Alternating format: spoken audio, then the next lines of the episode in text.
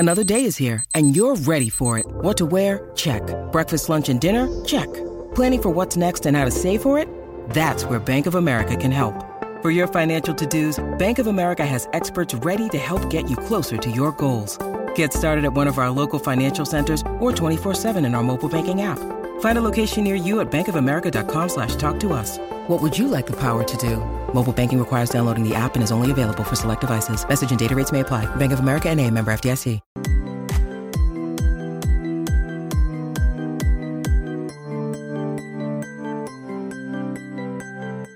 Yo, and welcome to the ninety-second episode of Lake of Rage Pokemon Trading Card Game Podcast. I'm your host, as always, Kevin Clementi, aka Mellow underscore Magikarp. I'm joined today by three very special temporary guest hosts.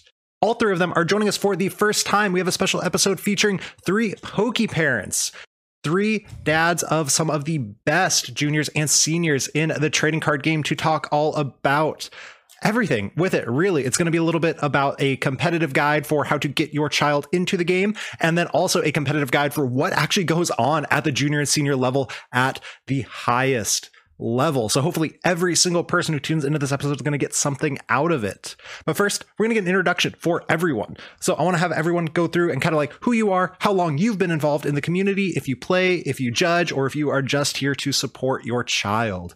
Aaron, can you start us off? Who are you? How long have you been here? And what do you do in the community? Yeah, hi, my name is Aaron Cole. I'm the father of Yuichi Matsuo and Takumi Matsuo. Um, we've been playing since mid twenty seventeen. Um, I also play at uh, larger events uh, and some locals, and I also run our local scene as well. James, what about you? I'm James Washer. My son's Carson Washer, and we've been playing since Sun and Moon, so I guess like two thousand eighteen. Um, I play myself as well. I actually made it to Worlds last year. Uh, I don't want to talk about how day one went, but... Um, I'm at one hundred fifty C P this year, so I guess with the reduced one, I have two hundred, two hundred more to go. Um, so yeah, competitive player myself. And Joe, what about you? I'm Joe Matisse. I'm father of Robert Moore Matisse and Jacob Moore Matisse. Um, I am a very poor competitive player. I think I have thirty C P to my name ever. um, we started, uh, our, our first T C G experience was the pre-release for Ultra Sun and Ultra Moon, so I think that was early twenty eighteen. Um, and, uh, I am a, a judge, a Pokemon professor, I guess. Uh, I, you'll see me working usually T C G, but I'm starting into V G also, um, at probably about half the U S regionals, uh, typically. Awesome. And we're recording this. I mean, obviously this is also going to come out before O C I C even happens. I know all three of you are going to be at O C I C, but, uh, I want to know, what are each of you doing? Did you register to play? So Aaron, register to play? Yeah, registered to play, one hundred percent. Registered to win. Let's go. James, what about you? I'm registered for points. I just need points. Winning uh, winning is the dream, but I don't think I, at least my son Carson tells me I don't have the chops to win. So um, points is good enough for me. Who's better, you or Carson? Um, that's that's a very good question. Before COVID, I was definitely better, without a doubt. And then we we played very little over COVID. We came back from COVID and we started to pick it up a little bit. And all of a sudden he was better than me. Like he was telling me what I was doing wrong. The funniest story of this whole thing is at Worlds. So Worlds day one, we both played the same deck, Mewtwo Control. And he's watching my game one because he was auto day two. And we're playing out the, the game and I'm seeing that he's watching me and he comes over and he's like, Dad, why didn't you do this? Why didn't you do that? Why didn't I was like, sorry, Dad, I played my best. This is like back to when he was the junior and I would come up and say, why didn't you do this? Why didn't you do that? So he has definitely surpassed me. It's I get free coaching now, as I like to say, um, from him. So he's definitely the better player for sure. And Joe, what about you? Did you register to play? So I'm not registered to play T C G. Uh, I might still walk on as staff. Uh, if I don't, then I'm registered to play in Pokemon Go, uh, which is helpful. Uh, very helpful for me because I'm very bad at Go. So I'll lose two games and then be done. That's the perfect one right there. And then you get to just kind of hang out the whole time. Yep. Well, yeah. Uh, yeah. We'll, we'll get to the, that side of things in a little bit as well. But the first thing I want to talk about is the benefit of competitive play for your child. So this one's kind of a mixture of, you know, any parents who are just kind of here and being like, should I take my child to regionals? You know, should I get them more involved in the competitive side of things? Or for people like me who uh, completely missed that side of things and got back into the game significantly later in life. So what are some of those benefits? What are some of these things that you see, you know, from your child, whether it's the travel, whether it's the critical thinking skills, whether it's, you know, the friendships, you know, what are the benefits of this and why do you keep coming back to the competitive trading card game? We'll go in the opposite order this time. Joe, why don't you start us off? Yeah, I think um, obviously critical thinking skills are great. Uh, you know, lear- learning how to, how to developing the brain uh, is great. But I think um, the biggest thing for us that we've seen uh, is, you know, Robert's a very bright kid, doesn't struggle with anything in school. Um, and this is his real experience where he's good, but he's not the best, you know, or at least not the best every day. And he goes through, you know, he, he went to Worlds and totally bombed at Worlds, you know, and, and was really sad and really frustrated. And it really, you know, really hurt him. You know, he, he was expecting to do well. He won his first game, didn't win another game, and uh, came out of that really crushed. But then a couple weeks later was back and changed his mindset, and it, it really made him like grow at, in terms of facing uh facing uh you know difficulties and, and and being able to say, you know what, I'm not the best today, that's fine, I'm gonna pick myself up and I'm gonna try again. Um you know, and his his attitude has changed so much, you know, in the last year, uh going from being surprised to do well, the highs of that, and then going to Worlds. And you know, so we, he went to, he had never done anything in Pokemon before Salt Lake City twenty twenty-two and got second place and was shocked. You know, like, and I told him, I think you'll top eight. And he's like, no, I won't. They top eights. They're like, oh, I'm going to lose. No, you won't. You know, like suddenly, surprisingly do well. All those highs and then the crushing lows, right? And then picked himself back up and then said, you know what, that's fine. I'm going to keep doing my best.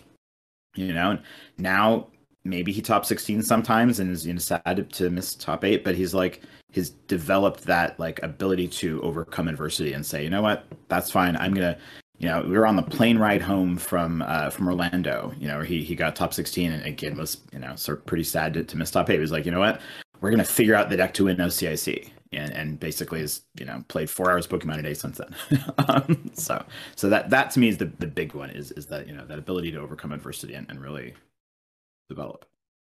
I love it. The teacher in me loves hearing that one, right? The like super high achiever who's like, no, you like there are hard parts in life you're going to have to overcome, right? That's that's something a lot of people need to learn just in general. James, what about you? What are some of those benefits that you see? Like, why do you keep coming back to the trading card game?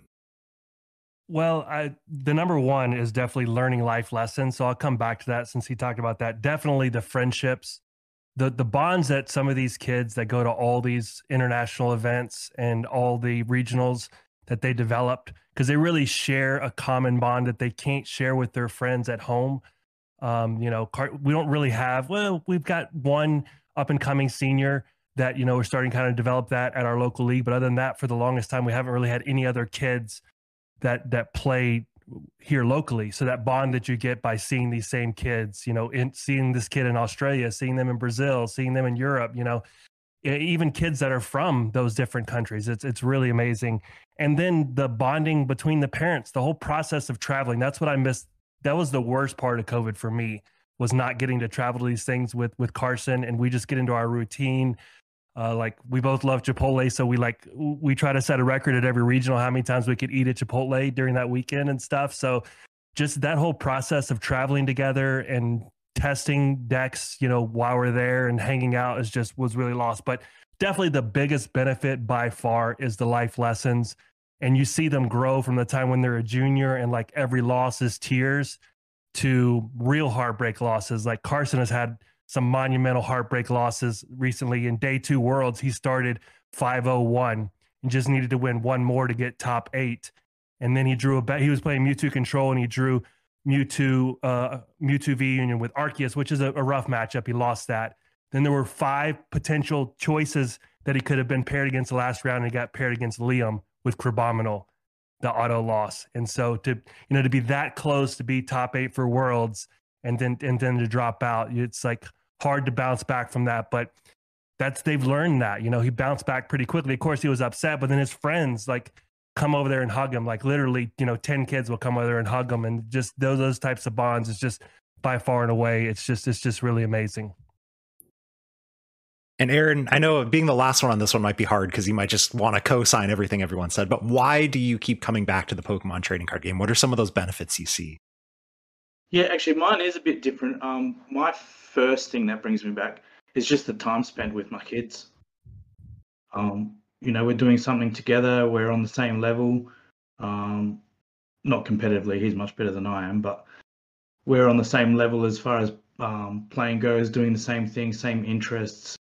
You know, we can understand each other, comprehend each other. You know, we think on the same wavelengths, and we get to spend a heap of time.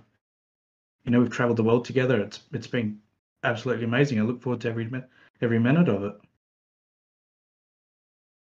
Beautiful. I love hearing all, all of those. Are just like, they're like the perfect things, right? None of that was involved with like, oh, you know, my child keeps winning and so they keep wanting to come back, right? It's, I mean, that obviously helps, right? You like doing the things you're good at, but all of it is these like other aspects that are like, well, these are really good positives that come from being competitive in the trading card game, which is huge, right? So I also want to get into a little bit of, and this was a suggestion from you all, and it's one that I am also super curious about. So we mentioned O C I C. We have two people registered for the T C G, one person registered for Go. But what do you do while your child is playing in the, you know, they're competitive, right? Or let's say you're in day one, they're they're going to make day two or top eight, you know, for junior seniors, usually the day two equivalent. What are you doing during that time? What does that regional experience look like from the parent side of things, that support, you know, that kind of stuff? And then we'll do metagaming and things like that in a second part to this, but just what are you doing during that time for any parents listening to this? They're like, am I really going to go for a whole weekend and just sit there and watch my kid play? Like, how do you enjoy yourself? Uh, Aaron, why don't you start us off on that one? Yeah, so we're really lucky over here. We've got a lot of good friends uh, over East that we've met through Pokemon. Um, and we'll usually always have like a table somewhere. Uh, one of the parents will be sort of planted there for the weekend. Um, we make it a big thing that we try not to watch the kids' games. We don't want to be anywhere near the kids while they're playing. We just want to make sure that they've got a base to come back to when, with their tears, with their happiness, whatever. Um, but uh, yeah, we, we plant ourselves down and then we just sort of let the kids run amok. Just, yeah, let them do their own thing. Um, usually I'll be playing day one, so my kids will be running around, you know, usually on the, uh, watching, back then it was like a lot of uh, Pokken tournament. Oh, they love watching Pokken or V G C. I love watching the live streams. Um, love watching other people playing games, watching top tables at Masters, um, uh, getting their playmat signed, running around, finding all the players, getting their playmat signed. But uh, yeah, I usually I make it a big effort to just stay away from the kids while they're playing. Mm-hmm. So uh, usually day two, um, I'll just be walking around, watching Masters, chilling out, have a coffee, that sort of thing. So out of curiosity, and this is the, I am a very fresh parent, so I want to know, and this for Aaron or anyone, do you consider a regional to be like a safe place to like, let your kid just kind of run around? You're like, well, I know enough parents here who know their face, and there's like judges who are obviously looking out for things. So do you consider regional to be a safe place to let your kid just kind of like, yeah, you you know where I am, go do your thing and I'll come back here? That yeah, really depends on it. Yeah. Yeah, one hundred percent for us, because I mean, our regionals aren't massive. You know, we're talking V G C, T C G, you're probably talking about three, four hundred people. So Um, and all the parents know the other parents. Uh, it's pretty tight. So, um, and our kids are usually always hanging out together. They're never off by themselves. They're always with other kids. So it, it's usually pretty safe. And they're not allowed out of the hall, or it's not like they're running around outside or anything like that. So, mm-hmm. yeah, definitely safe. I was gonna say, it definitely depends on the kid, right? Like if if the kid if the kid is someone who is pretty independent, it's fine. Uh, if they are able to say, you know what, I I know what I, I can go from place A to place B to place C, that's fine, right? I mean, Robert, when we were before COVID, this was would have been like, I think our our first regional that I played at with him was like Dallas twenty nineteen, Oh, that uh, was massive. Oh no, no, it was Dallas twenty eighteen, I think. Okay, it was not. It was not twenty nineteen. I think it was. I think it was twenty eighteen. But you know, but he was what six or seven, and we both played at the same time. Uh, and you know, and he knew. I told him where my table was, you know, and he knew to go to the Pokken afterwards and play Pokken. You know, that was his home base, was was playing Pokken. Mm-hmm. Um, and this is honestly before I even knew the parents. Um, but um, you know, but he knew where my table number is. He came crying to me during the middle of match in round three because he split his sleeve and didn't have, you know, didn't have extra sleeves to fix it with. Mm-hmm. But um, but we'd always been very independent. We we always went to big, you know, we went to the Chicago Auto Show every every year since he was two, um, so he was very used to it. I definitely think there are kids that that might struggle a little more and might need a little more, um, but for the most part, I think as long as you're really clear to the kids, this is where I'm going to be, this is where you need to go, uh, and they understand that. I, I think it's it's fine. I mean, you know, I, I certainly when they were a little younger, I would walk up to the head judge and juniors and introduce myself and say, "Hey, I'm I'm Joe. This is Robert." Um, And he's going to be playing, and I'm going to be playing over there. If you have any problems, page me out. I'll come right over. The judges aren't there to babysit by any means, but you know that doesn't mean that if you know there's a crying kid looking for their parent, that they're not going to help. So, one other thing that's really cool at big venues like Worlds and stuff like that, uh, and regionals, is if they put the banners up, the the banners with the Pokemon. So we'll always tell the kids, "Hey, look under the Dragonite banner. That's where we're going to be. If you ever get lost, under the Dragonite banner." That's not. And the other one we did for Worlds and what we're doing for O C I C is uh, drop an Apple AirTag into the into their bag. So no matter what happens, you you one in the deck box too. Yeah. We have a junior at our, our league that's going to be playing a Knoxville for the first time, and the dad plays as well too. And so he was asking me, you know, should I play? Uh, and I said, for the first regional, I really feel like you should not play until, until the player gets a little bit of experience and knows about like how to go check which table they're sitting at, things like the sleeve. You know, the, the more experience they have, the more likely they are to be able to play on their own. How is the kid going to handle a loss? Like, are they going to have a meltdown and you're over there playing? And so you're going to have to get up and leave and stuff like that. Thankfully, early on, both my kids used to play. So my wife used to come as well, and she didn't play. So she... she kind of manned the station. But, um, you know, after they get the experience and if they're mature enough to be able to handle losses and bad situations and stuff, then yeah, you can go off and play, play at the same time, which is what I do. I, I hate watching Carson play. It makes me so nervous, which is one of the reasons why I love playing myself. Unfortunately, a lot of time he's there in day two and, uh, you know, they play top eight in day two and I'm not in day two. I have made day two a couple times, but, um, I'm not in day two, which means I get to watch them play, and I get so much nervous energy. I just like literally walk loops around the convention center while while he's playing top eight matches. Um, but yeah, that's that's one of the benefits of playing is that you're not sitting over there watching every single every single second and getting nervous and and all that stuff. Because I get much more nervous about you know when your kids are doing something, you get much more nervous about it than when you're doing it for yourself. So. For sure. That's why yeah. I recommend most parents trying to play. Um, even if it's more casual, they could go play side events or something like that. Uh, and they do some cool stuff. Like at Worlds, there's like a Poké Parent uh, tournament to where it's structured such that they'll finish before the kids would likely finish. So it allows you to like play, but still be there when your kid is done playing as well too, which is really neat. Also super yeah, fun was... format. yeah. yeah, that that was uh, that. Yeah, I, I actually ran that last year, and I, I thought I, I would love to bring that to more places. um, I would love to bring that to regionals and I Cs because I think uh, it, you're you're completely right that distracting people is a really good idea. I never like the first time I had seen Robert competitively and not been doing something myself was L A I C last year, and uh, all of what you said is completely the case. I was you know I played day I played Friday, didn't make day two of course, and. Uh, I um, spent me. You know, there was like there were these great positives, like that. I, every time he would win, he'd come over and like have a smile on his face, and I could you know give him a give him a hug or whatever.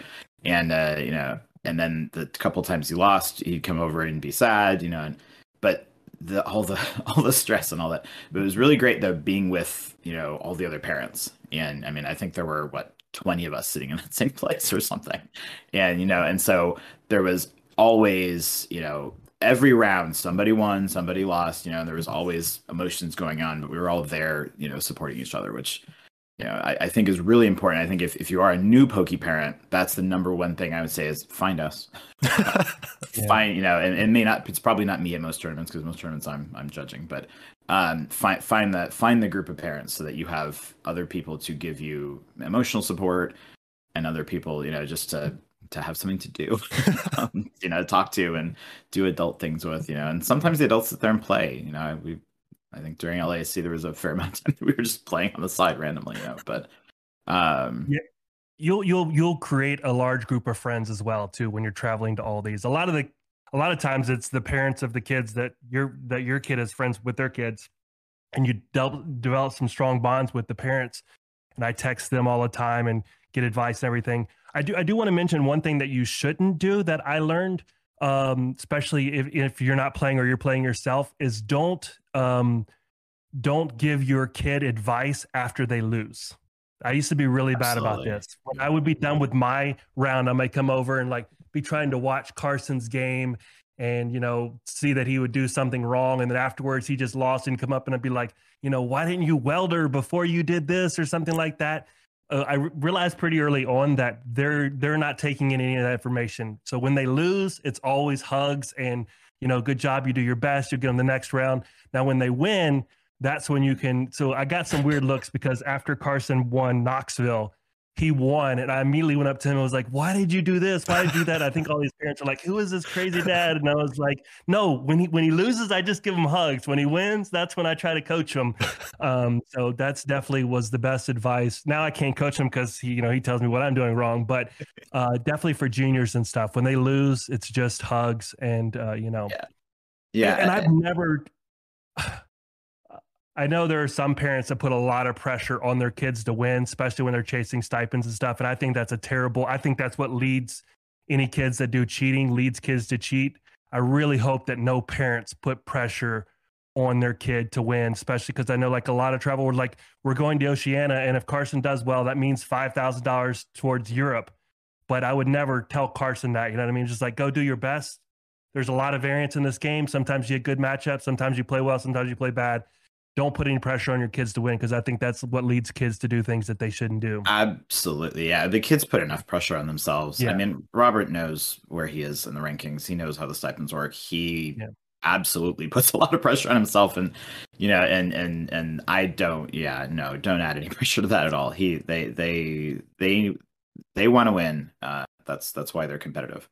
um, but, uh, but yeah. And, and seconding on, on what you were saying with, uh, after they lose, don't don't tell them what they did wrong. Uh, that's one of the things that I that I, I definitely learned. I was not perfect at that at the beginning either. Um, but I what's been great about seeing that is seeing them go from when they're younger, sort of just being crushed that they lost and like blaming randomness and blaming, you know, my deck didn't work out, and you know, like like you know, Robert picked up Mew and basically he nearly threw it across the room after Worlds. He was like, I'm never playing this again.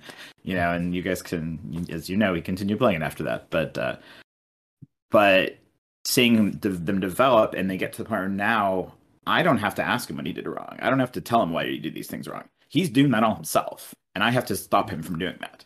You know, he will tell me, I did this wrong. I did this wrong. You know, he he came, he hit a, a win and win and in at, at, at Orlando and lost because he didn't play something, right? And he's like telling me, I didn't do it. I, I didn't get the judge. I didn't get the judge. Why didn't I get the judge? Like, it's okay.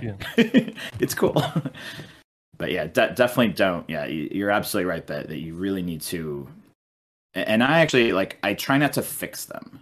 And that's the thing that's the hardest for me. I want to fix them, you know, when either one of them is struggling uh, and, and, you know, and having a bad day or whatever, I want to fix them. I want to, I want to take that bad day and make it go away. Um, but we can't do that either. Right. Cause they're that competitive. They have that competitive urge. They're, they're supposed to be sad that they lost. Right. Mm-hmm. That's, that's, that's, that's the feeling that they have. That's, that's what makes them who they are. And so instead of fixing them, right, just being there and just giving them a hug and saying, I'm here, and letting them letting them figure out what they need, right? Because sometimes they, they need to talk to you about their loss. Sometimes they have to they have to explain why they did the stupid thing that they did. Um, yeah. Sometimes they don't want to. Sometimes they want to go get ice cream, you know, and that's the thing. But like being there and just saying, figuring out, you know what, I'm going to figure out what my kid needs and just give it to them and not fix them, but just let them, you know, because they're it's one of the hardest things I think with like, you know, an eleven, twelve, thirteen year old. Like they're at that point where they know what they need. Uh, they're not five, and they don't, you know, like five, I could fix them. I can't fix them anymore. Yeah. I do think it's, sorry to, to yeah. pipe in one more time, but I do think it is important. It was a turning point for Carson to grow as a player when he stopped blaming luck every time that he lost. You know, that was every time he lost, I, I got unlucky. My opponent drew this. It was the last card he needed or whatever. I was like, you can't be unlucky every time. Like, and you'll never grow as a player if you're always just blaming luck. Um, you need to maybe not immediately like cool off, but like the next day, we said let's let's talk through those losses that you had again. You know, because I wasn't going to talk to him right there and like what? Tell me what happened in the whole game. Was there something that you could have done different? Was there a different path you could have taken? You know, were you playing the matchup correctly? Were you thinning all this stuff so that at some point you have to you have to take a hard look at your losses and and really learn from them. Uh, as well too. Just immediately afterwards is not the time usually. Probably, probably for Masters as well too. yeah. yeah, that's and that's a, like I think that was the turning point for Robert as well, and that was just after Worlds. Like he stopped. Mm-hmm. Like that's the last time he blamed luck for anything. Mm-hmm. You know, and that um, seeing that, and, and, and you're completely right there. They're like, and I see with my younger child who who's video game player. So luck's there's a very different kind of luck in video game. It's a lot more immediate.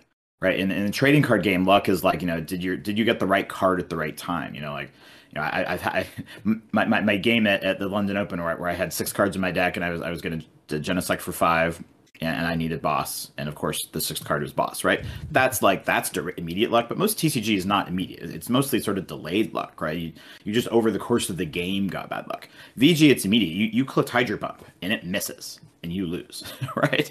And and it's it's you know it's and, you know as a nine year old, he's you know Jacob is is still at that age. He's still at that age where he's still saying, you know what, this is this is bad luck. I lost because of bad luck. But it's been really helpful having the first experience, right, and being able to, to talk to Jacob and say, you know what, let's let's let's stay away from that. Let's let's look at our play. You know, if you, if you want to look at your play, that's fine. Don't blame luck for it though. Um, but I do think it's very developmental stages. Like I, I feel like this is one of those things that it Pokemon is great for because it helps you work through those things, but it's also it's natural at seven, eight, nine to do that, and then you see them grow through it, and they go through that experience, and they they win, they lose, they win, they lose, and then they then they hit that turning point at whatever age. Um, Aaron, do you have something to add? I saw you trying to chime in at one point too. Yeah, yeah. One thing I always try and reiterate to my kids is it doesn't matter whether you win or lose. The only thing I ever want to see you do is try your best. Yep. Like that's not nothing else matters really. Yep. You know, have fun, try your best. Like, yeah, win or lose, winning comes. It'll come when it comes. Yep. I want to go off the regional experience. I know we literally all three of you just said the exact same thing, just like a little differently, right? Of like, it's about playing, it's about doing it, it's about improving, which is all one hundred percent true. Every single person listening to this should co-sign that for yourselves, for your child, for both, you know, that just feels incredibly obvious. But also one of the things you wanted to mention was the idea of how do you actually prep for a regional? Because it's great to say, I'm going to hug my child after they lose, because that's correct, right? That is being a good parent. But your child wants to win. And so another part is helping them actually get ready to potentially win a regional or top eight or win an I C or something like that. So metagaming, deck selection, testing, how does all of this go? Like seniors, juniors are ridiculously small. All the top players kind of know each other. All the parents of the top players kind of know each other. So are you like hiding information from each other? Is it all kind of open? Like where does all this go? And Aaron, I think this one's yours. So start us off. How does that metagaming, deck selection, all that stuff go? Okay, uh, this is such a hard question. Um, in juniors, it's pretty much uh, juniors is very similar to masters in my experience. It's uh, just play the best deck, play the best deck, you, uh, and just try and know it. In seniors, I've noticed over the last few years that the decks are very. I don't know if it's like an adolescent thing where. It's very controlling. There's lots of, um, uh, I'm going to play the game. I'm going to make sure that you can't play the game type decks. You know, always, always very, very control heavy. Um, I've definitely heard so. this before before COVID as well, of like the senior yeah, meta's weird. Huge. Yeah, before COVID it was, yeah, senior meta was always weird. It was always control. I want to make sure you don't play the game, you know. But um, juniors, I mean, Yuichi's only been, he's only played one event as a senior. He's, he's only first year senior. So um, all our experience is from juniors. Um, and it was just literally just try and play the best deck that you could possibly play, same as the Masters. Uh, we don't have anyone really much to test with here except Masters. So um, like for top level stuff. So uh, yeah, it's just play the best deck. So, um, yeah. So I'll I'll jump in on juniors there. I, I actually don't agree on juniors, uh, and I'll tell you why. Juniors, I don't think you play the best deck. I think you play the deck you're the best at. Um, and Robert had this experience, uh, and uh, he he switched to Palkia from Milwaukee last year.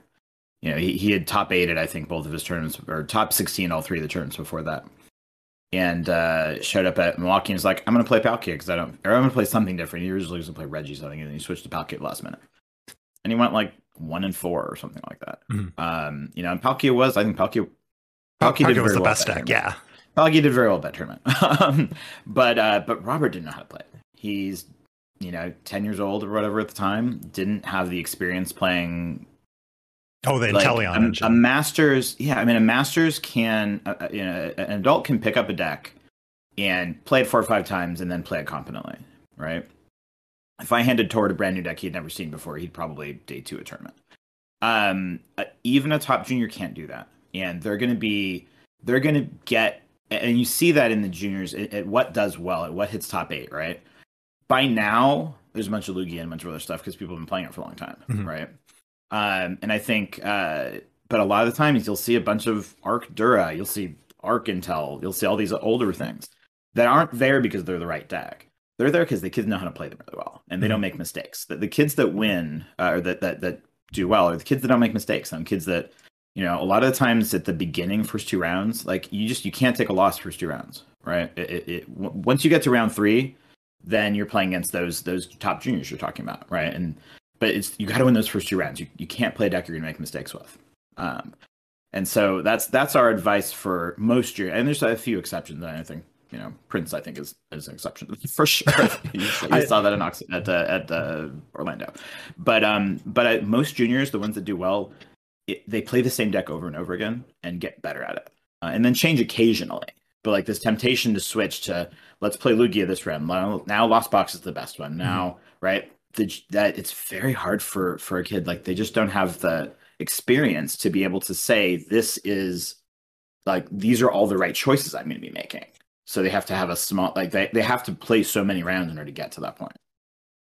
Aaron, you kind of in agreement with that idea, or like when you say best deck, are you like, well, Lugia is the best this format, so they're going to grind Lugia the whole format? Or is it like, yeah, I never recommend a kid just pick up a deck, like just before a tournament, you know, obviously, you know, if they're going to play the best deck, they, they learn the deck, they play the deck.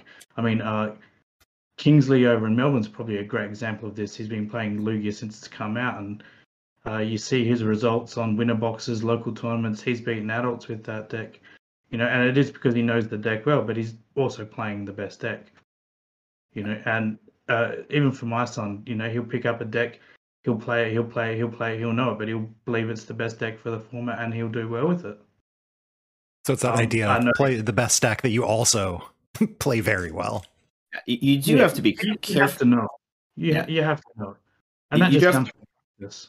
Yeah, you have to know something, too. Like I'll say, like looking at some of the Lugia lists that I was seeing um, for, for juniors, right? You do have to know that there's not going to be quite as much of the really challenging stuff in juniors. Mm-hmm. You know, like I, I saw a bunch of Counseling Clones in Lugia lists at Orlando. Guess what? I don't think there was a single person playing Uh, any of the things that Counseling Clone is there for. That's not true. There, there was there was one person playing Palkia Articuno, um, and I, if I remember right, it's useful in that matchup somewhere. But uh, but like it's for the most part, it's not really used, uh, you know. And that we you do see a lot of people that just take the Masters lists and just copy and paste them. Mm-hmm. So you do have to think about it a little bit and say, you know what, does this card make sense, right? Do I need to play Bird Keeper because there's Articuno in the format? Do I, you know, like, what am I going to run into? And you do learn, you know, you do see there are some juniors that just play the same list all the time. Mm-hmm. And, you know, and maybe you want to make sure, you know, like, I know there's going to be a, an Articuno, so I'll definitely put a Bird Keeper in if I'm playing Lugia, right? Or I know there's, you know, three kids that are always playing Mew, so I'm going to put a Drapion in, even if it's, you know, sort of questionable. Mm-hmm. Um, So, but that that that would be my other suggestion. It would, it would be so just sort of like, I mean, and I don't know how many people know that you can go to R K nine and look at the top eight lists for every regional. Mm-hmm. You can look at the full desk list for every regional. Go to R K nine dot G G slash roster slash and then the, the unique identifier of the tournament. Um, you don't even have to know. Uh, you don't even have to register for the tournament before, right? You can go and see every single one for top eight juniors, top eight seniors, and day two masters. Um, so I definitely recommend go and look and just see what you know, see what's there, and, and see that's the spread. You know, it's reasonably representative of the spread you're going to see. So I want to stick on juniors for a second, like off of that a little bit. And I just, I have lots of thoughts on this. Yeah. I, I don't know if you want to like shift to a completely different question, because I have so many thoughts on this deck list. I, I was going to go, and you might have actually been answering the question I was going to ask. So are you helping with the teching and stuff like that? Or are you letting them kind of do their own thing? Uh, juniors, I one hundred percent selected every single card in Carson's deck. Like I, and I told him what to play. Mm-hmm. Like he, he might say I like this deck or not, but like I, he was going to play what I told him to play. But I have like so many thoughts, so feel free to cut me off at any point in time. I think one of the biggest points was it so depends on the the skill level of the player. Throughout most of juniors, towards the tail end, this changed a little bit. I had a rule that Carson never played a deck that he hadn't been playing for two weeks before a regional event. Because for mostly for juniors, if you play your deck better, it's all about who makes the most mistakes. And so if you play your deck a bunch, you're going to make less mistakes and most likely you'll win, especially against the average juniors and the below average juniors. You'll always win those matchups. Now, against the top juniors, that's not always true. So therefore, but then fast forward to now at, at uh, O C or at, uh, in Brazil, Carson played a deck that he didn't play a single game with and, and got a terrible matchup. Again, he got unlucky this time, six Lugia. He was playing Sanders Control. He hit one Giratina. The other five were Lugias to, for winning into top eight in Oceania. And then uh, at a regional Arlington, uh, I convinced him at midnight to switch to Arceus Duraludon. He hadn't played a single game with it, didn't play a single game with it, and got second. So like once their skill level becomes to a point to where if you play the right call and you can like pick up a deck and play it extremely well, that's the way to do it. But before then, and probably so for juniors, it's almost always going to be two weeks beforehand, we're selecting a deck and we're sticking with that deck. Mm-hmm. Look, we may change a few cards based on what we think the meta is going to be. Um, and we we had we never played the best deck for juniors. And in Carson's last year of juniors, we had this down. We went to two, we went to six major events, either regionals or international events. He topped four or five of those, never playing the best deck. Because juniors is more like a league cup, because the events are smaller and the number of good kids is even smaller. So you can play, you can play anti-meta. And because a lot of times anti-meta decks do terrible against non-meta decks, but in juniors, you can take a bad deck and beat another junior that's not very good because they'll make mistakes. Mm-hmm. So what we, and the reason why we didn't like to play the best deck is because the the best kids know how to play against the best deck. That's what they test against. That's what their coach tells them. Like when they're, for instance, if, if I was coaching a junior right now, whatever deck they're selecting to play, we're going to play five games against Lugia. And I'm going to tell them, against Lugia, you do this. This is important. This is a key resource. This is what you want to combo, da-da-da-da-da. And so if you're playing against a top junior and you're playing Lugia, you have no real advantage there.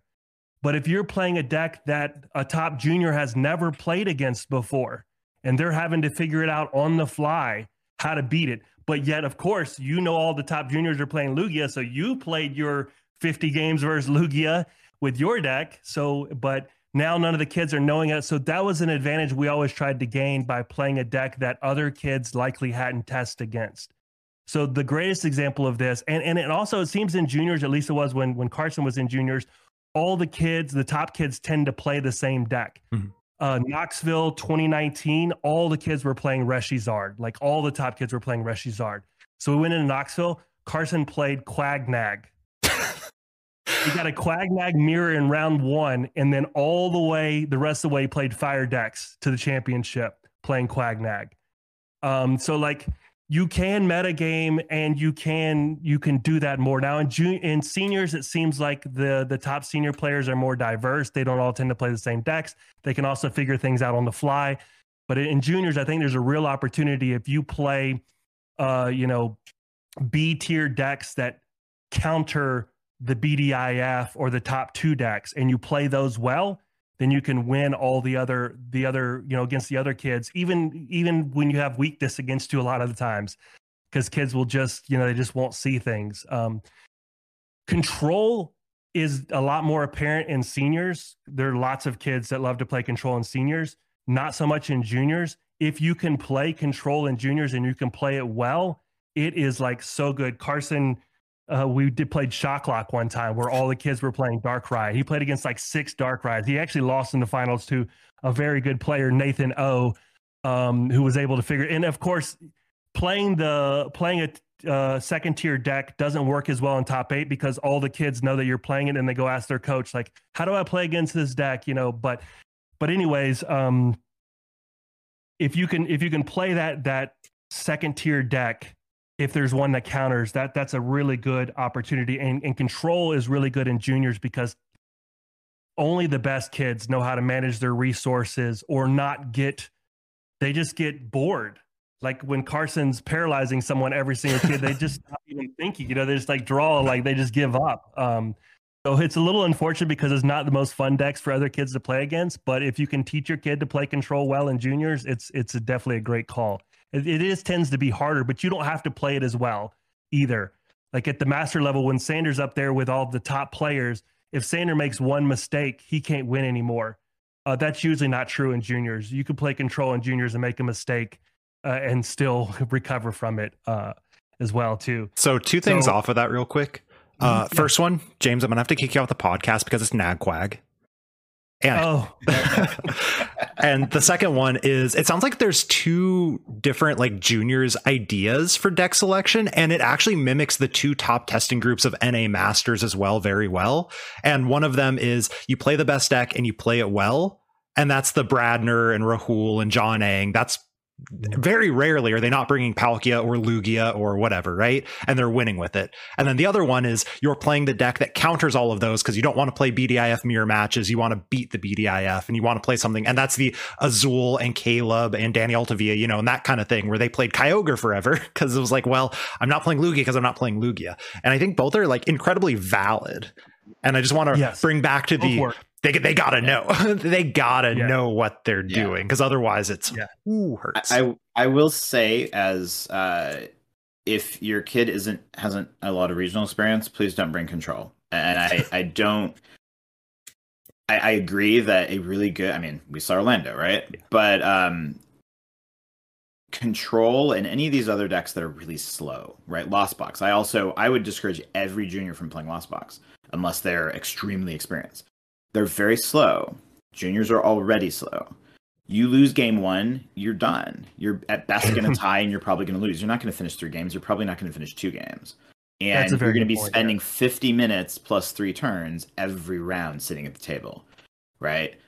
It speed, playing a little faster deck is really helpful because then you'll win two oh a couple times. And then you'll come back to the table with your parents, and then you'll have some food, and then you'll have a drink, and you'll have a rest, and you get your mind can relax. Like, it's actually really hard as a ten or eleven-year-old to sit there and just play control for fifty minutes for six rounds in a row and then another three, you know, top cut rounds. Um, but for the top players, I think that's, it's, I agree that that playing something, you know, if, if you come with Lugia, you better be really good with Lugia because everyone's prepped against it. Um, that's where Cups not being around is really, because yes. that's why Carson convinced me that mm-hmm. he could play those types of decks is he started playing Dahl Stall in Cups mm-hmm. and, you know, thirty minute best of ones. And I was like, if you can't, and against some kids who had no ambition to go to regional, so they play even slower than the regional kids. I was like, if you can't win this in thirty minutes, then there's no way you're going to be able to even like finish, you know, game one in thirty minutes. And so it really did, sure. all the advice depends on, on the, the level of the player as well. Uh, it's a, no, for sure. Um, the other thing I was, I was going to answer your question, Kevin. Um, I don't pick my list, the Roberts list anymore. Um, I did until relative uh, until until Palkia. Actually, I was the one pushing Palkia. That was a mistake. And at that point, Robert realized, you know, Robert and I both realized that he actually knew his himself better and, and knew how to make some of these choices. We talk about the choices. We have a we have a local uh, who's who's pretty good who who talks him through some of like, you know, why do you pick this? Why do you pick that? Um, But he makes his own choices because I think he he knows himself well enough uh, to um, to know what you know what what feels good for him. Um, you know, and I um, I think in juniors it's really important to let the players f- play with what they're comfortable with, even if it's a suboptimal card. And I'll actually use me as an example because I honestly feel I, I'm not as good as the top juniors. I walked into L A C with um, a Reggie's deck, sat down, you know, right? I knew that I'm not a very good player of Reggie's, and I knew that I strained stuff in the active all the time. So I, I added extra scoop up net, and I added an extra switch card, right? I won my first two games because of those cards. After that, I didn't win another game. But that kind of like, sometimes a suboptimal card like that can actually really help, and, and listen and seeing, you know, like seeing them play and seeing them feeling and saying, you know what, let's, it's totally fine to take that slightly suboptimal card because it makes them less likely to make a mistake that sticks them, right? And, and I, we really found that, that that helps a lot. Aaron, are you also picking techs, or are you at the point too where it's like, eh, they they can figure it out? For a very long time, I think uh, Yuichi's always pick, picks his decks. You know, he, he'll go, I don't like this. All right, well, okay, don't play it then. I don't, I don't make you play it. You know, uh, but I'll sit there and we'll go through the card selections and say, all right, why have you got this? Why why don't you play this instead? Or what's this here for? Is this doing something specific?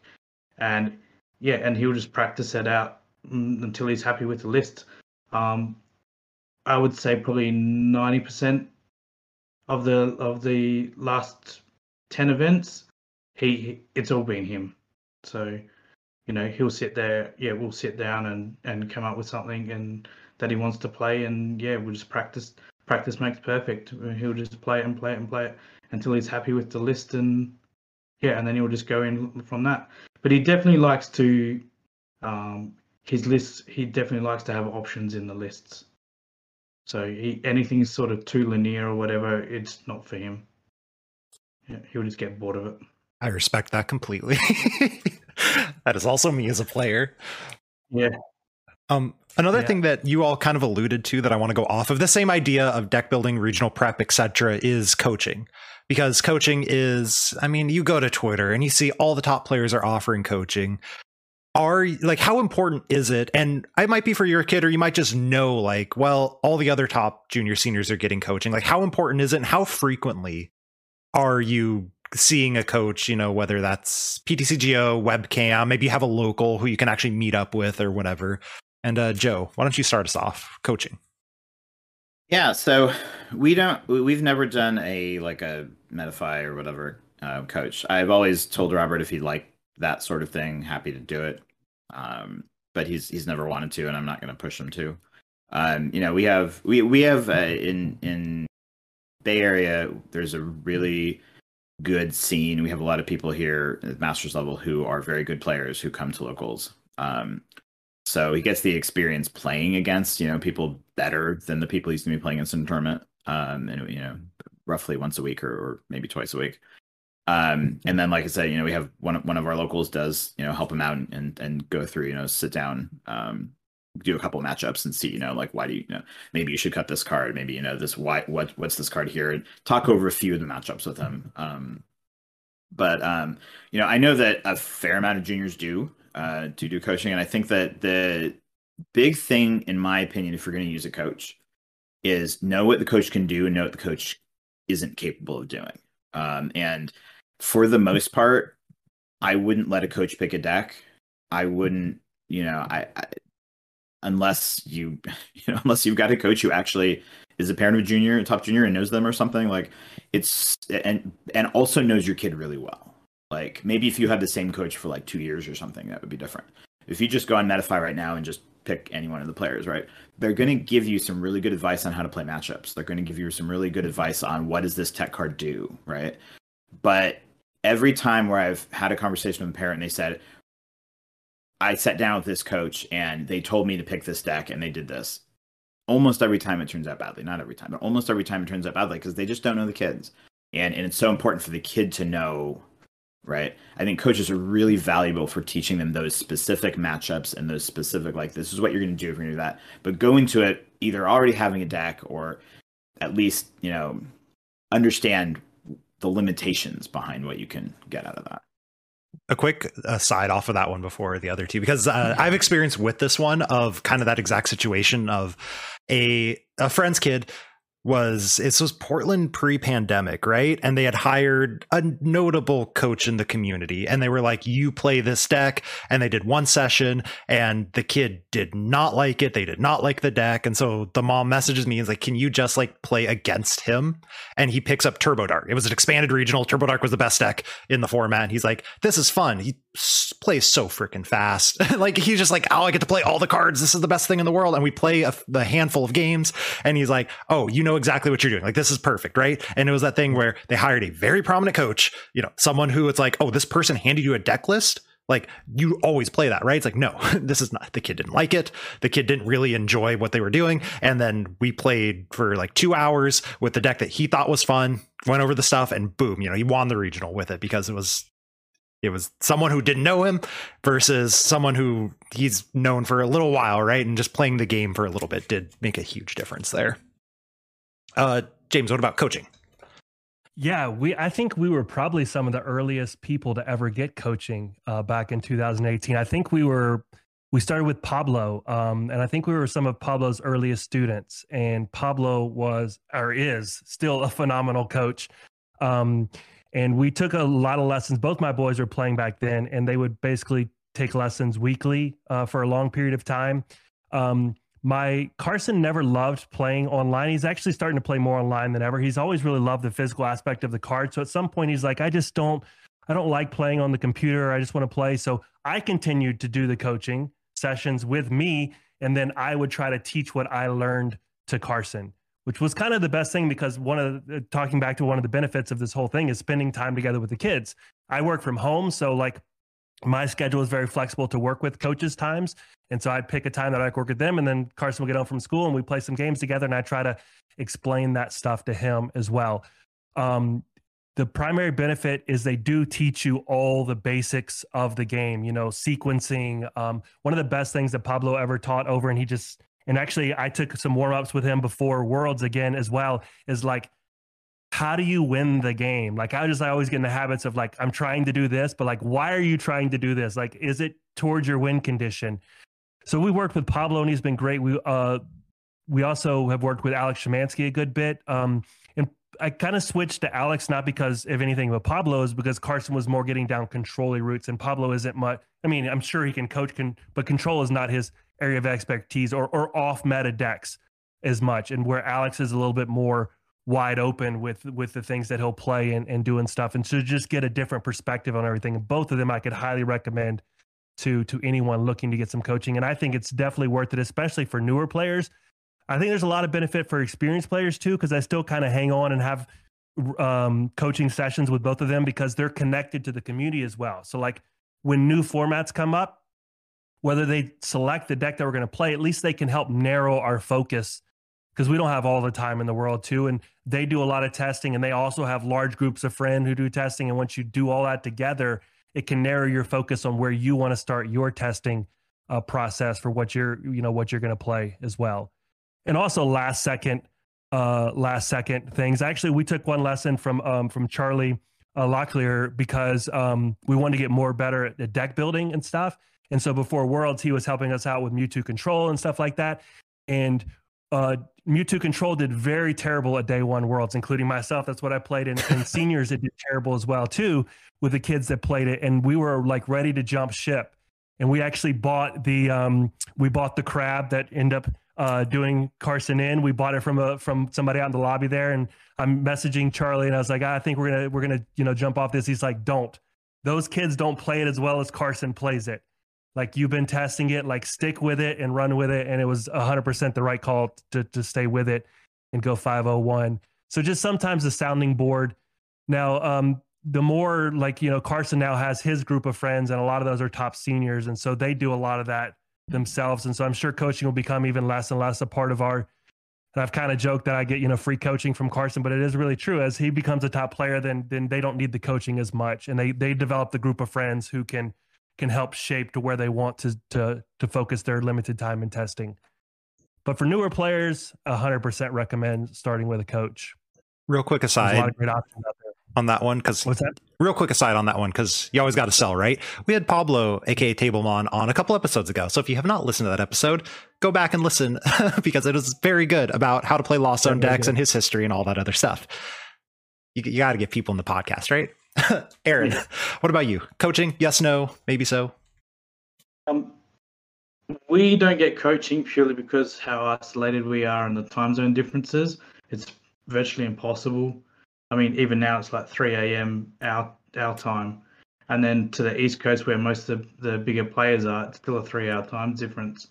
So, um, having said that, uh, we had Henry Brand uh, give Yuichi two lessons before Worlds. Um, highly recommend it. Uh, Yuichi got a ton out of it. Um, yeah, it's it's just good to have a different perspective from somebody better than yourself. I mean, you know, yeah, I, th- I think.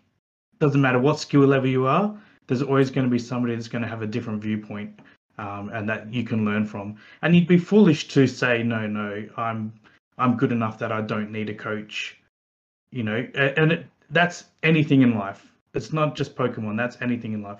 There's always somebody that knows something that you don't. Uh, so coaching is always a positive. However, we take the viewpoint of, we look at Pokemon like our sports, you know, whether it's soccer, footy, basketball, whatever. You know, kids are going to go to practice weekly. Uh, they're going to play their games on the weekend. Um, so we take that viewpoint. All right, so midweek we'll try and get one or two nights in where they'll go and then we'll meet up with other people. We'll practice, grind some games out, you know, talk about stuff. Um, and then come Sundays, we play our, or every second Sunday we play our tournament and we put it to practice. Um, and yeah, and we do that same same build up for regionals, uh, I Cs, Worlds, everything. Another thing that, and I never talk about myself on the podcast, so long-time listeners probably know this, but short-term listeners probably don't. I'm a high school teacher as my day job, right? And I've been doing that for a while. And so the biggest thing that I think of when I think of junior seniors competing and I Cs is I cannot get time off of work to go to enough tournaments and stuff like that. So how do you handle the amount of school that's being missed, or like, you know, things like that when you're being a competitive player? You're the parent of a competitive player, right? Because obviously junior seniors are still in school. So, um, Aaron, I think you're first on this one. How do you handle the amount of time that's being lost from school? Yeah, this is a really hard one. Um, when it comes to traveling to I Cs, pretty much every I C is about thirty hours travel each way. So, um, yeah, so if you're doing three in a year, you know, thirty hours travel, I mean, and you're missing, it's, so it's usually two days somewhere, three days back. Um, so what we'll do is we'll ask the teachers to prepare like a, a work booklet or something along the lines, and then the kids will sit on the plane and do that while, you know, while we're traveling. So rather than just sitting there doing nothing, they get that out. But they did, like last year, we, they missed a ton of school. Um, I think all up, it was about forty days total throughout the throughout the year from all the travel. Yeah. Yeah. Yeah, it was something crazy like that. So, um, yeah, so it was a lot of school. And, it, you know, you see it in their reports. But on the other side of the coin, they're traveling the world. Like, you, you're going to, you're experiencing different cultures. And that's something that they can't teach in school, you know. Very so true. That's how we, that's how we view it. Um, when... pre-COVID for Worlds twenty nineteen, um, Yuichi felt really confident with some of that, but he wanted some more practice. So we actually approached school and said, hey, like, uh, can we take an extra three days off here just to practice before we head out to Worlds?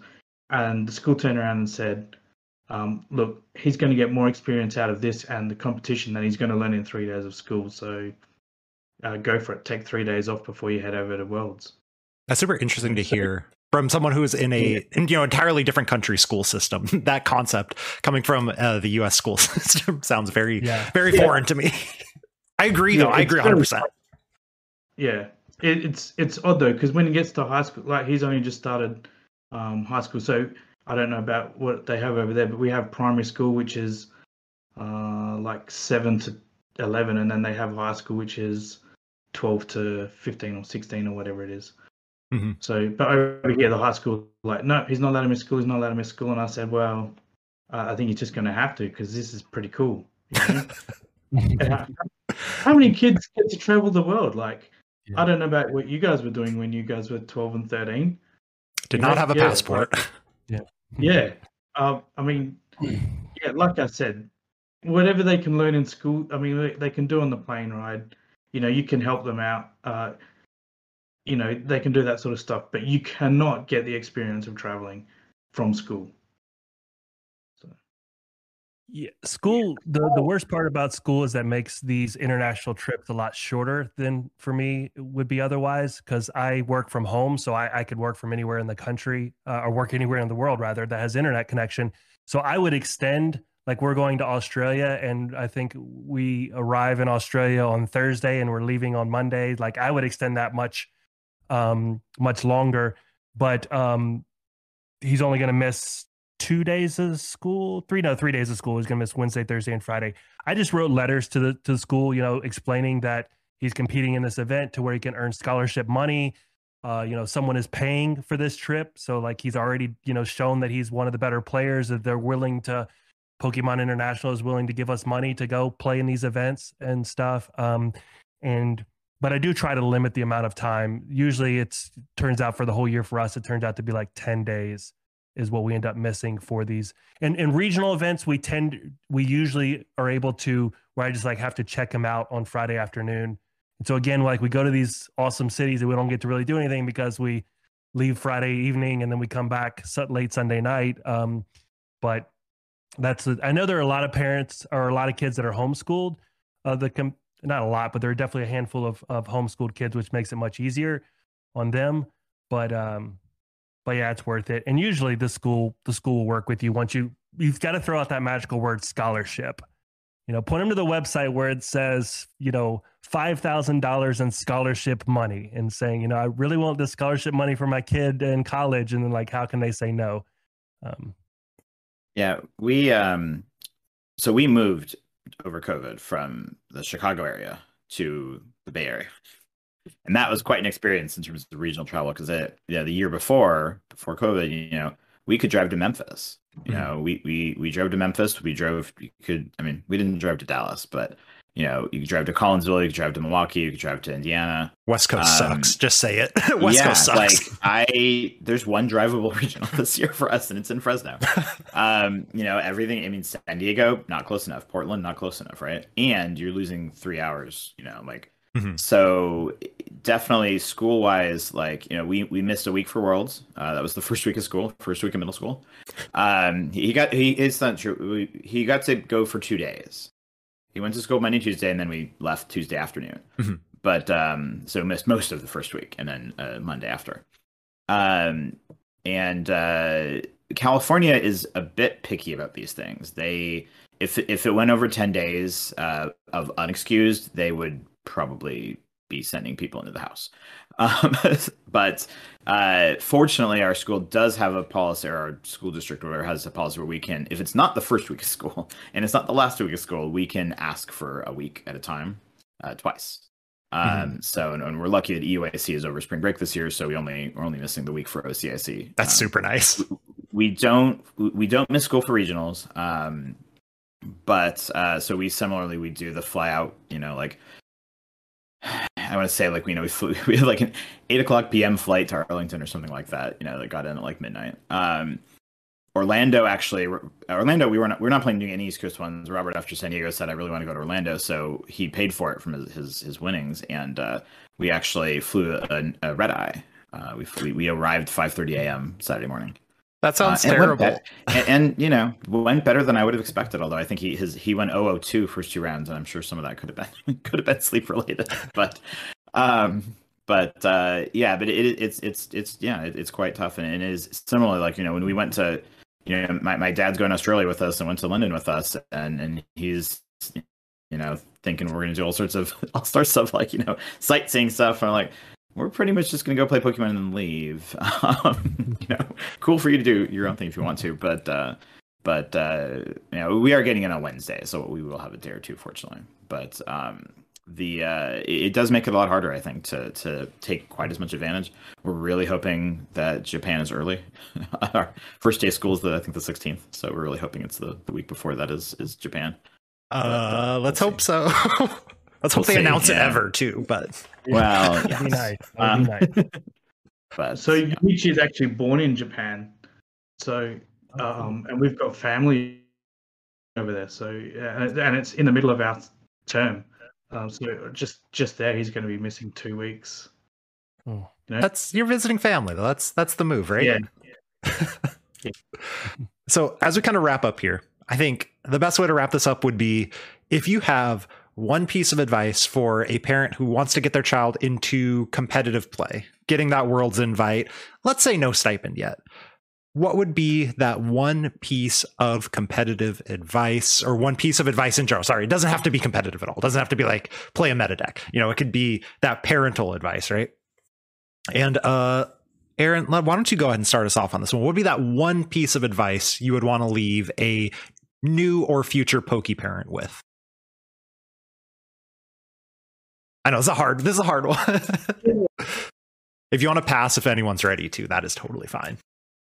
I think it'd just be, just enjoy the experience. Um, you know, it is, it is time with your kid. It is, you know, you're doing it for fun more than, it's not about winning. It's about fun, the journey, um, yeah, the experiences. So the moment that they're not having fun, like, is the moment that you need to, all right, make it fun, you know, or, you know, see why. Make make sure you're not pressuring them, you're not forcing them, and that they're just enjoying it. Because without that, what are you doing it for? There's there's no reason, right? So, um, yeah, just enjoy the time with your child. Just mm. enjoy it and commit. Like, without your commitment, none of this can happen as well. So, um, yeah, they they need to have you there with them. James, that one piece of advice you'd have for a future or new Poke parent? Well, yeah, definitely what Aaron said, but as far as like if their goal is to make Worlds, then it is, I really do feel it's like any event you're going to, pick your deck two weeks beforehand. If you're like new player, you're first trying to go for your first Worlds, pick your deck two weeks before the event, commit to that deck and play nothing but that deck against all the top meta decks over and over and over again. And honestly, the best way, I meant to mention this during the testing part, we used to do testing completely wrong. We would like play one or two games versus a deck and switch, one or two games versus a deck and switch. And no, that's not the way to do it at all. The way to do it is to play ten to twenty games versus the same deck over and over again. So you learn what is important in this matchup. So then when you go play ten other games versus a different deck, you learn what's important in this matchup. Because otherwise, Uh, I see a lot of juniors, they just fall and they think what's important and all, you know, that that their deck just revolves around this one thing, but that changes from matchup to matchup. So playing the same matchup over and over again can really let the junior realize that you play the deck differently depending on which deck you're playing against. And that's that's the best way to get to a level to where you should be able to have a decent shot at, at making Worlds. That advice is true of Masters as well. For anyone who's listening to this and like, how do I step my game up in testing? Literally that. Just play against Lugia as much as you hate it, because you got to do it. Yeah. And there's also oh, one thing- sorry, one more thing too. If you convince your kid that losing during testing is not like, this was a hard thing with Carson early on. Like, he would get upset when we're testing, and I'd be like, dude, we're we're learning. We're this. That's why they call it testing. We're learning now so that you can win later. Like you you gotta you gotta realize this is an exploratory phase, and we're like pulling cards in and out and stuff. So don't get upset when you lose. Uh, like we're, we're trying to learn right during this time. It's hard for, for young kids, obviously, but Aaron, something to add before we get to Joe. Just quickly on that, the testing side of things, the one thing that we have a hard and fast rule on is if it happens in testing, it's going to happen on the tournament. So, you know, if you're finding that the deck you're playing is bricking or you're having a bad matchup or whatever, it, nothing is going to change from testing to the tournament. So, You need to be able, you need to be correcting that before you go to the tournament. We, that was a lesson we learned from our Worlds experience as well. Um, just testing and going, yeah, if it happens in testing, it's going to happen in the tournament. If you remember that, your testing will go much better. And Joe, one piece of advice for future or current new Poke parent? want to make Worlds? Play play V G. Um, no, sir. Uh, seriously though, um, the uh, the thing that I would say uh, for in terms of of juniors, right, is focus so much on physically playing the game. Don't don't don't use P D C G O. I mean, use it when you need to, but like most of their play should be physical. Mm-hmm. Juniors are slow and they make physical mistakes, right? And I say this, you know, Robert is a great player, but you know, Salt Lake City, that top two, he was going to ninety minutes, seventy-five minutes plus three turns in top in top cut. um, you know, he's not a fast player, and and most of them aren't, and and they need to know, like they need to learn how to go, how to physically handle the cards quickly, efficiently, without making those mistakes, right? So play tournament style in your in your testing, right? I'm not saying give them D P Ls, right? but but have them have as much as possible physical cards on the table, sitting across from you, with everything set up the right way, with all their counters, all their stuff, shuffling, right? Learn, you know, if, if you need tips for shuffling, find some of us. We, you know, find some of the parents of the regionals, right? Shuffling is hard, and especially if your kid's eight or nine, right? Their hands are small. It's it's hard to physically shuffle together. You know, you're playing Mew. Your your your game is taking like, you know, an extra ten minutes because of shuffling if you're a junior. Mm-hmm. So do all that. Get get the physical play, make where they're not making mistakes and where they're physically playing in a quick and efficient manner. And then that will set them up for everything else being, you know, the rest of it they'll figure out. To go off the physical play too, for any parents listening, even if you're you don't know the game very well, one of the best things you can do for the physical play is something that I had done with a junior that I was helping with, is I just grab his prizes at the very first deck search and say, what are they? You don't have to know anything. You don't have to know how the matchup's supposed to go. You don't have to know anything. Just be like, can you tell me what your six prizes are? And that is such a good skill, and it is so easy that literally anyone can do it. So that's one of those pieces of physical play that is better than P T C G O. Because P T C G O, checking prizes, takes twelve seconds. I R L, that could take easily over a minute, and you're not going to get all of them, right? Yeah, and I think the, the the converse to this, right, is for kids who are not brand new, but who are, who are getting into this top level, still keep doing that, but also play a bunch of open-handed games. Yes. All right. Robert and I play open-handed, uh, and uh, it really helps a lot with, because of the fact that I'm not as good as he is, right? Um, I'm not a particularly skilled player. I know the meta, but, you know, whatever. I'm not going to make the right calls, right? So he's got Lugia on one side, I've got Mew on the other. I guarantee you he's he's a far better Mew player than me. So we play everything open-handed, and so we both can catch each other's mistakes. We both can talk about, why did you do this, right? Um, that that's to me, that was the, like, I think early on it was play every game exactly like a tournament. And as we got later, it's let's play half of them like tournaments and let's play half of them open-handed, where we can have those conversations. Cool. Uh, thank you all for joining us. If there are any Poke parents who would like to potentially reach out to you, or just, you know, follow you, or they have questions or anything like that, where can people follow you? And of course, if you have any shout outs, shout out to your L G S, anything like that, any of those. Uh, Aaron, if people want any information from you, where can they find you, or any shout outs? Uh, I am on Twitter. I don't know my Twitter handle from memory. It'll be linked in the show notes or the description of the YouTube video as well. Yeah, it's like Hey Buddy Bud or something like that. Um, I also have Hey Buddy Buddy on Facebook as well, um, and the West Coast Pokemon League as well, on for those in Australia. Yeah. James, what about you? Where can people find you, and or any shout outs? Uh, yes, yeah, so you can find me on Twitter at James underscore Washer. Or on Facebook, you can friend me on Facebook. There's a great uh, group on Facebook, PokeDad, if you search for that. Um, that's a good resource, a lot of information there. Shout outs, I'll shout out Carson, my my coach and primary testing partner, and his team, Team Gargalon. And uh, yeah, Pablo, Pablo and Alex, those are great coaches, so I want to give them out a, a shout out again. And if anybody's looking for them, those are two wonderful choices right there. Joe, what about you? Where can people find you if they have any questions or any other shout out? Yeah, I'm on Twitter. I'm uh, at Snoopy three sixty-nine. I'm also on Mastodon, uh, um, Snoopy three sixty-nine something.